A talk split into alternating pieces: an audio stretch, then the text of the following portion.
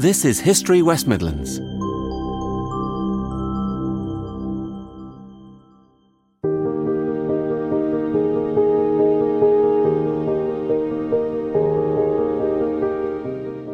In September 1909, Britain was shocked to learn that the Prime Minister, Herbert Asquith, had been attacked as he left Birmingham's Bingley Hall, when, despite a heavy police presence, suffragettes had climbed onto a nearby roof and hurled slates down at him.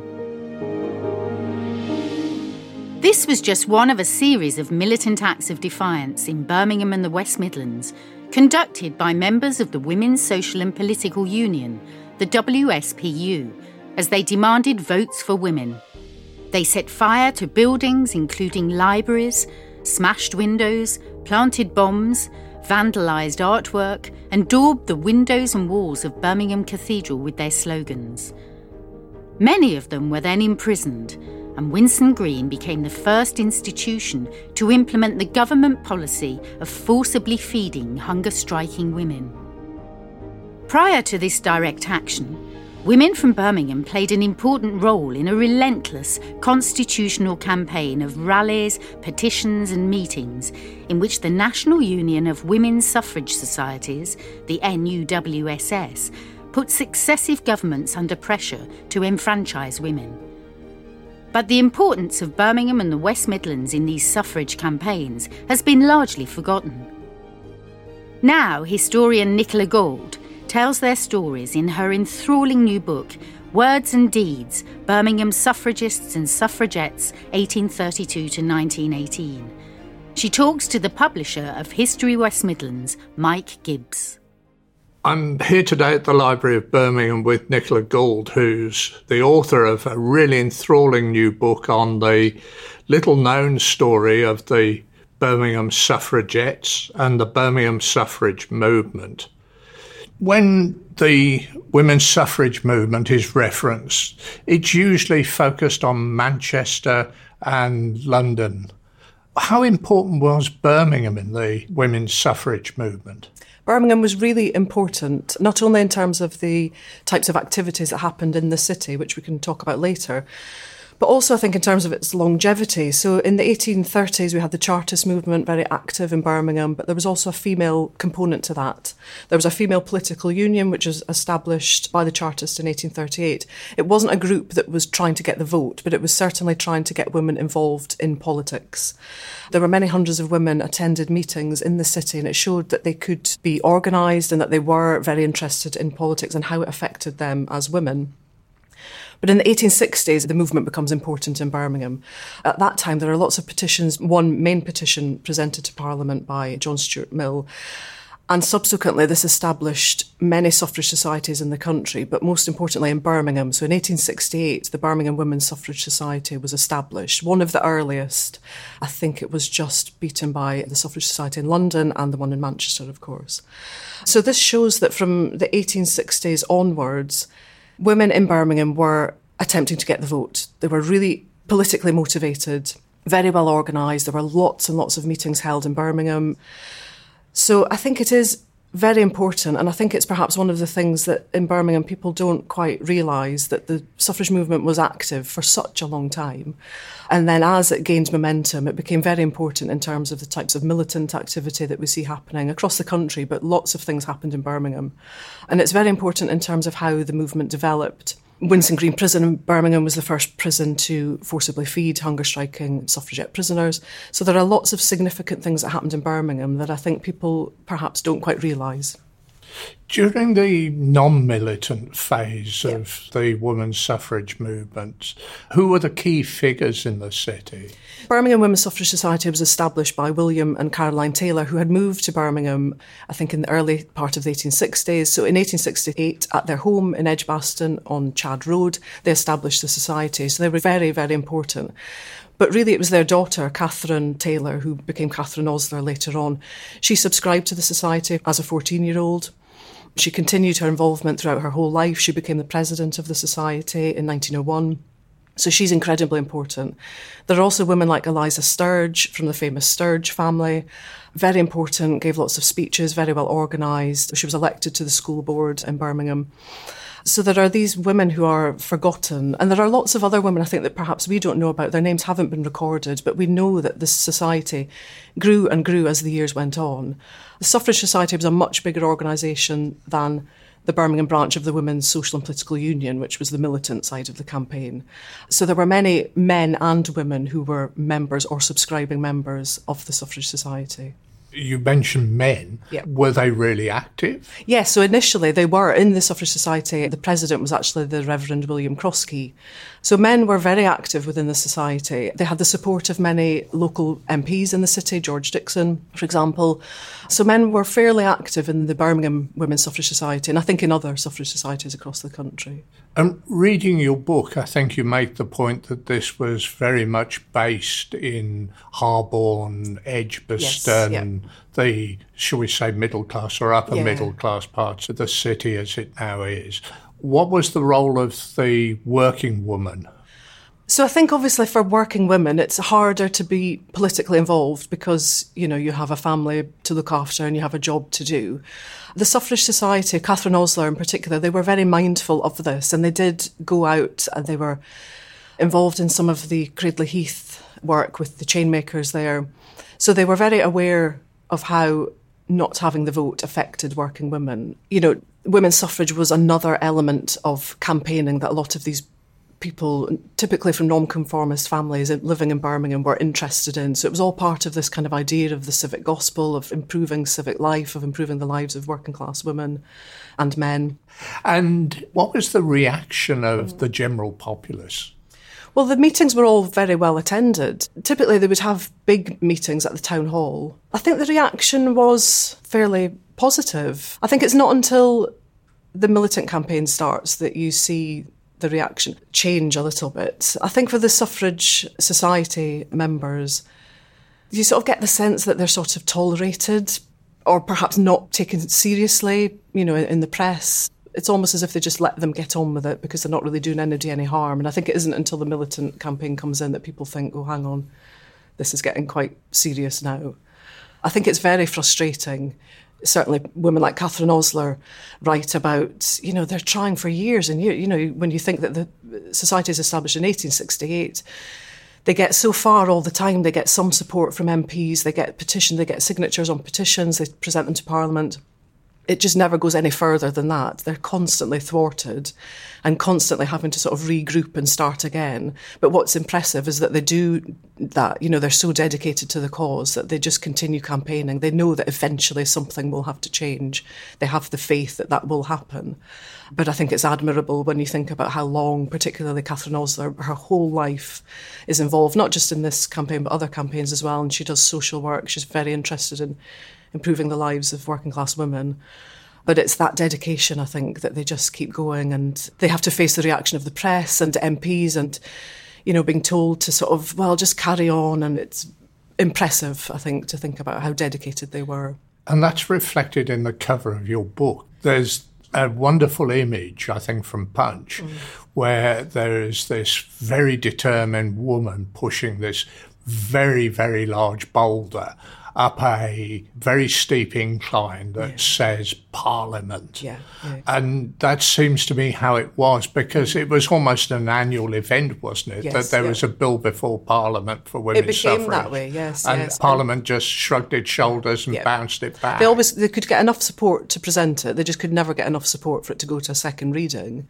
And that's partly one of the reasons that Emmeline Pankhurst establishes the Women's Social and Political Union because she sees this happening and she thinks, well, this is a huge waste of time. This isn't working. What can we do? And this is, you know, the thoughts behind civil disobedience, protesting, you know, what we see happening in the militant campaign. When you read the reports of the Suffrage Society and sort of letters that people like Catherine Osler and Eliza Sturge write to the newspapers and pamphlets that they write, it is like pushing a rock up a very steep hill. But we have to recognise and be hugely impressed that they just kept going. So while you're impressed by them and you obviously recognise mm. their efforts, mm. do you think they were ever going to get anywhere until the campaign became militant? It's a very difficult question to answer because I think, you know, the fact that they were established in 1868 and by the time the WSPU were established in 1903, very little has changed. in some ways you needed both. The National Union of Women's Suffrage Societies, led by Millicent Fawcett, you know, they had extremely good arguments. They were dedicated campaigners. So you have to recognise that. But I think the militant campaign pushed it in a direction that maybe it was necessary for that to happen. You know, to get the attention of the press and of politicians and of the general public as well. So I think it's very difficult to say would the suffrage societies have eventually got the vote. I think it's a difficult question. It was 1903 Yeah. in Manchester Yes. where things changed. Yeah. How did they change? So Emmeline Pankhurst, with Christabel and Sylvia, her two daughters, um, established the Women's Social and Political Union. Emmeline had been a member of the National Union of Women's Suffrage Societies. And I think they just recognised that they were not getting anywhere, that something had to change, that they had to force the issue. And so it was this idea of civil disobedience as a tactic. When you say civil disobedience, obviously, and we'll talk about this in a moment, it became violent. Yeah. Civil disobedience, one really, I guess, associates with the Gandhi approach Mm, yes, of yeah, yeah, non-violence. yeah. Was the suffragette movement, were they intending it to be violent from the beginning? I'm not sure that they could have foreseen that it would have become as violent as it did at times, but I think they were certainly prepared for that. And I think it was more about almost sort of shouting loudly. You know, the first thing that Emmeline Pankhurst did was go down to Parliament and she protested outside by raising her voice. And her daughter Christabel and her friend Annie Kenney protested at a, a political meeting in Manchester and were arrested. So I think it was just, you know, they'd seen women sitting patiently for a long time and perhaps not raising their voices and not drawing attention to themselves too much. And I think that was the thinking behind it, that they were going to have to shout loudly to get the attention and to get something done about this. And here in Birmingham, mm. where we had this large mm. pool or group of mm. women who have been involved in the constitutional campaign, the non-violent campaign, were there many of that group who then decided, yes, we need to take this to a new level? Well, there were some. It's quite interesting that I think there were a number of women who were members of the Birmingham Women's Suffrage Society, but then subsequently became involved with the WSPU, but often were members of both organisations at the same time, which is interesting. And there were some joint meetings held between the two organisations. So when the WSPU weren't carrying out militant activities, they would hold a ceasefire. Then both organisations and some of the other suffrage organisations would jointly campaign together. Catherine Osler, particularly, has some sympathy with why the WSPU has appeared. She can understand the frustration. But for the constitutional campaigners, this is not the right road to take. You know, they think that militant campaigning will damage the cause, that politicians won't listen to it, and it's going to do more harm than good. And who were the key figures then in the suffragette movement here in Birmingham? In Birmingham, so the WSPU tended to send women in from other parts of the country to become organisers and mobilise the local area. And then they would move them on after a while. So there were a number of organisers in Birmingham over the years. Gladys Keevil is quite an interesting woman, very sort of well educated, smart woman. She was probably one of the first to really get the campaign going in Birmingham in about 1908. There had been a couple of organisers before her who came for a sort of short period of time. And they had offices in central Birmingham. So you could go in and sort of buy suffrage literature, votes for women, for example. And they would organise meetings all across the city. So after Gladys Keevil, there were some other organisers. Um, Dorothy Evans was sent here. There were local teachers. Gladys Hazel was a teacher at King Edward's Girls' School in Aston, who sub- actually left her job because she was becoming so involved with the WSPU and had been arrested at a demonstration. There are also women like Bertha Ryland, who was a local woman. She's incredibly interesting. Her parents, William and Alice Ryland, were subscribers to the Birmingham Women's Suffrage Society, as was Bertha for a short time. But then she joins the WSPU, and I think her mother, I think Alice Ryland, is also involved in the WSPU. But Bertha is involved from about 1907 to 8 up until the First World War. And she goes around the Midlands setting up all sorts of meetings. She's constantly involved in demonstrations. She's very militant. She becomes increasingly militant and carries out some interesting actions in the city. Um, there are also people like Hilda Burkitt, who isn't from Birmingham itself, but from the West Midlands. She's one of the women who is arrested at the Bingley Hall incident in 1909. So this is the first sort of major militant incident in the city when the Prime Minister Asquith comes to talk to the Liberal Party about the budget proposals. The suffragettes decide to come and demonstrate, and a group of 10 women are subsequently arrested, including Hilda Burkitt. And they are the first group of women who are forcibly fed in Winson Green Prison after they go on hunger strike. So there are a number of women, and um, we can trace all this through Votes for Women, which is the, the magazine that they produced, and it names the organisers and it mentions particular women and the kinds of things that they've been doing. So you mentioned that the Prime Minister came Yeah. and there was a disturbance. Can you Yeah. expand on that a little Yes, and yeah. also then highlight some of the other really high profile events that Mm. Took place here in Birmingham? So by 1909, there have been a number of militant activities across the country, and Asquith, the Prime Minister, has announced he's going to come to Birmingham to meet the Liberal Party members to talk about the budget. He'll talk at the Bingley Hall, which is where now the um, Symphony Hall is on Broad Street. By this point in the militant campaign, the suffragettes they mobilise. They will send in a group of women to demonstrate at the meeting. The police know that this will happen, so there's lots of arrangements made. There are many hundreds of police on duty that evening around about New Street Station and around about Broad Street in the area. So they're expecting a demonstration. They know that this will happen. And what's quite interesting that really it's only 10 women that cause this huge demonstration to be so dramatic and that they require this number of police just for 10 women. But they have all these plans. It's really interesting to think about what they're doing. So they have some women are posted at New Street Station. They've got a couple of women who have been sent up from London that position themselves behind Bingley Hall on Cambridge Street. They managed to get onto the roof of a timber merchant's premises. So we have records of the women throwing slates down and they're shouting at the top of their voices, votes for women. So they're eventually taken off the roof. There's all these stories in the newspapers of how the police have to use a fire hose to try and get them down, but apparently the jet of water isn't strong enough and it all sounds very farcical. But they are hauled off, potentially quite roughly. There are another group of about six women actually outside the hall.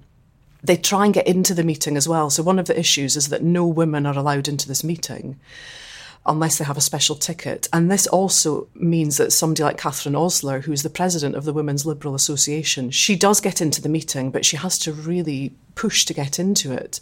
So for the Suffrage Society, it's very difficult as well, because many of them are members of the Liberal Party. It's very difficult that they're dealing with Asquith, who's so against women having the vote. So at the same time, there's a Suffrage Society meeting at the Birmingham and Midland Institute. And when he returns to New Street, there are missiles thrown at the train. So, in total, 10 women are arrested. They're all carted off eventually to Winson Green prison. They all commence hunger strikes. So, this is also a new part of the tactic. So, one suffrage prisoner before this has gone on hunger strike in Holloway prison, but she's released after a certain number of days. So in Winson Green, they have the 10 women. They all decide to go on hunger strike. And there are lots of documents in the National Archives that show the discussions that were had about how to deal with this problem. They knew that the suffragettes were now using this as a tactic and they really didn't know what to do. So there are interesting letters between the Birmingham Chief Constable to the Home Office. And he says that, you know, we have to deal with this problem. These women should be punished. And then the idea of forcibly feeding is discussed.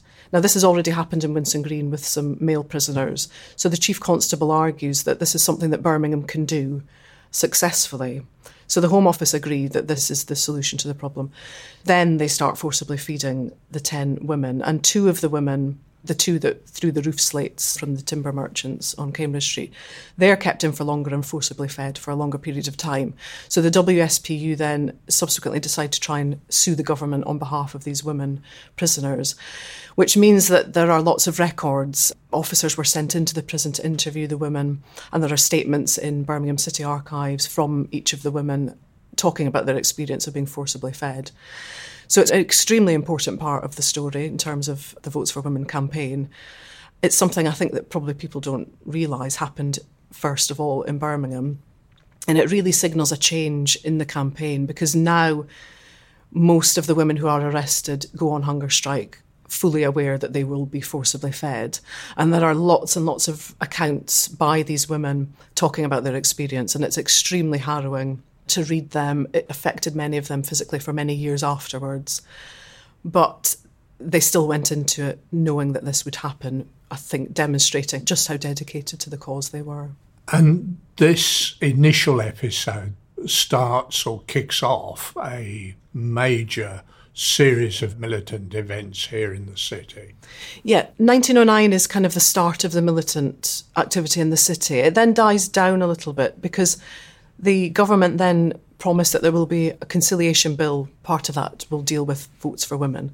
So it's very frustrating for the women because Asquith doesn't really want to give women the vote, but he sort of gives them these little glimmers of hope every now and then. And, it, you know, he always goes back on his word and it never comes to fruition for them.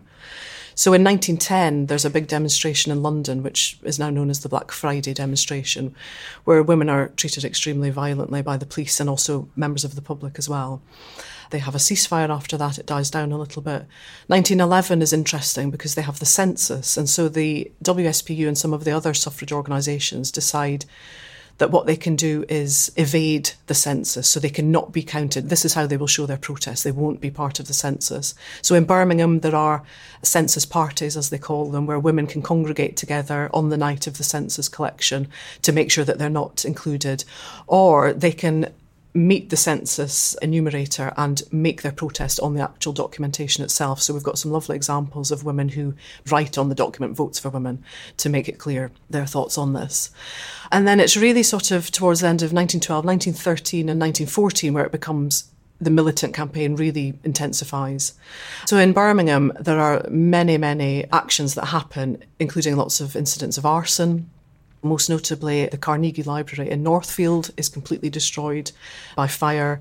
In February of 1914, all the books are destroyed. They leave behind a copy of the suffragette newspaper and they write on it, Give Women the Vote. And they also leave behind a pamphlet that Christabel Pankhurst wrote called The Great Scourge and How to End It with another note that says this is to start your new library. The cathedral in Birmingham, St Philip's Cathedral, is vandalised. They sneak in, I think, on a Saturday evening, they stay in overnight and they cover the interior with white painted slogans, protesting against forcible feeding, but also protesting against the church not speaking out against forcible feeding.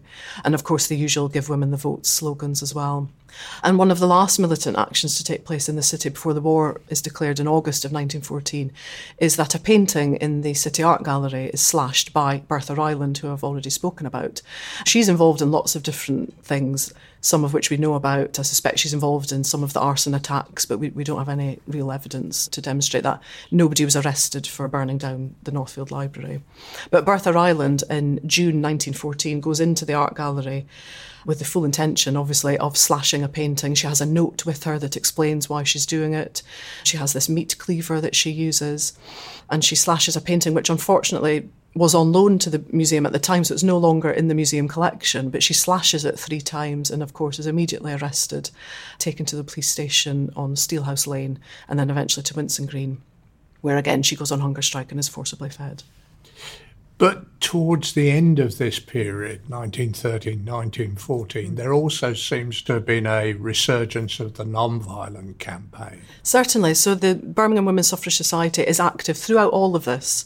What's frustrating for Catherine Osler is that their activities are never paid much attention. They don't really get a lot of newspaper coverage. They're working hard as these years go on, constantly having meetings, campaigning during general elections, for example. But in 1913, there's a pilgrimage organised by the National Union of Women's Suffrage Societies, which starts in Scotland, I think, but it travels through the West Midlands. And all the local suffrage societies join in this big pilgrimage and they finally meet in London in Hyde Park. So it's a huge number. I think 250,000 women meet there.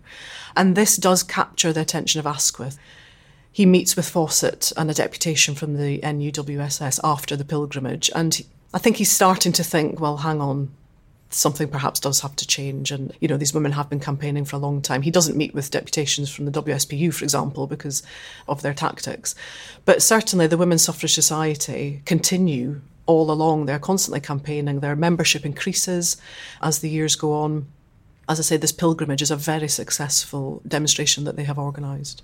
And here in Birmingham, there was also a groundswell, was there not, of a militant reaction to the suffragettes in terms of threats that were made. Yes, yeah, so particularly in 1914, there are some quite interesting accounts in the newspapers of groups that we don't really know who these groups were, but there was one in particular called the Mysterious 50 who wrote to the local newspapers and they basically set out a sort of manifesto of how they think they will deal with the suffragettes.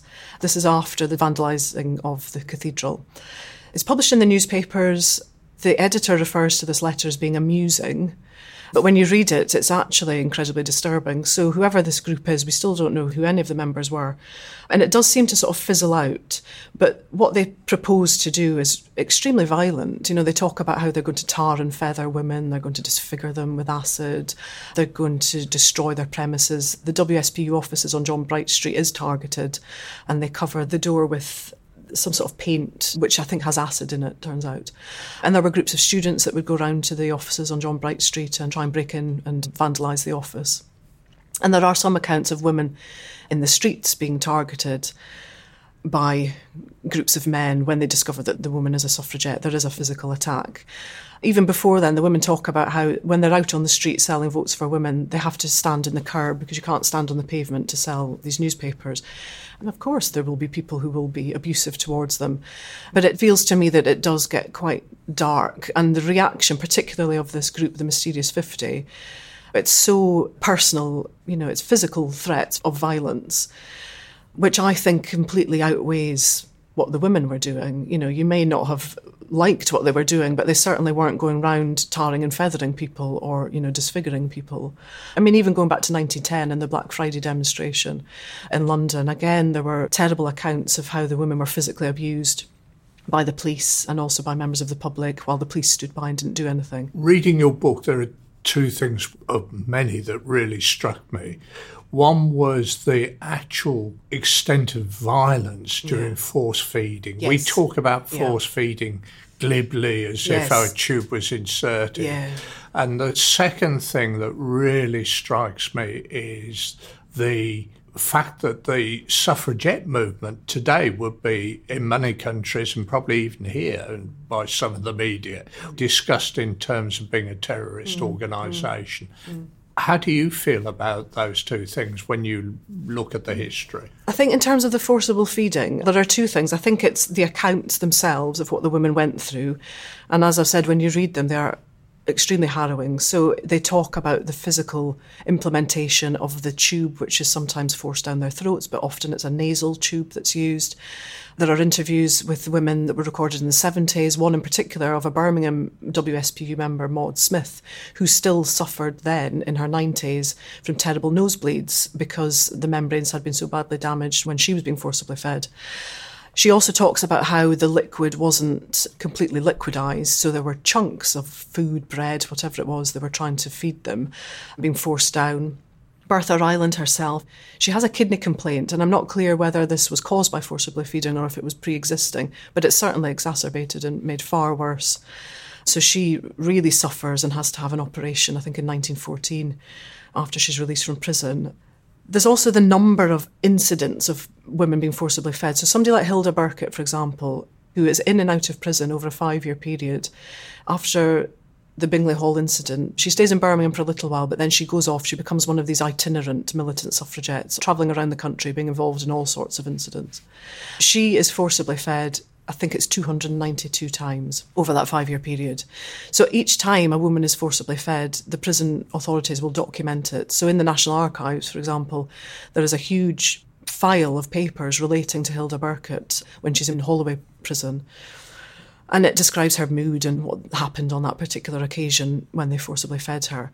When I sat and did that research in the National Archives, they brought this sort of stack of papers, and I didn't quite realise at first what it was. And then I realised each slip of paper documented each time Hilda Burkitt was forcibly fed. And the fact that it was such a huge chunk of papers really brought home to me the experience of these women. And what really strikes you is that, you know, they're not forcibly fed once and then they go home. They willingly go to prison knowing that they will probably go on hunger strike and they will be then forcibly fed. So it's martyrdom. I would probably prefer to see it as just sheer dedication. And I think they're probably really angry. And I think they think at that point they can't give up. The government didn't want any of these women to die on their watch, as it were, in prison. They wanted to avoid this idea of martyrdom. But, you know, for the women to continually do that, this is how dedicated they were to the cause.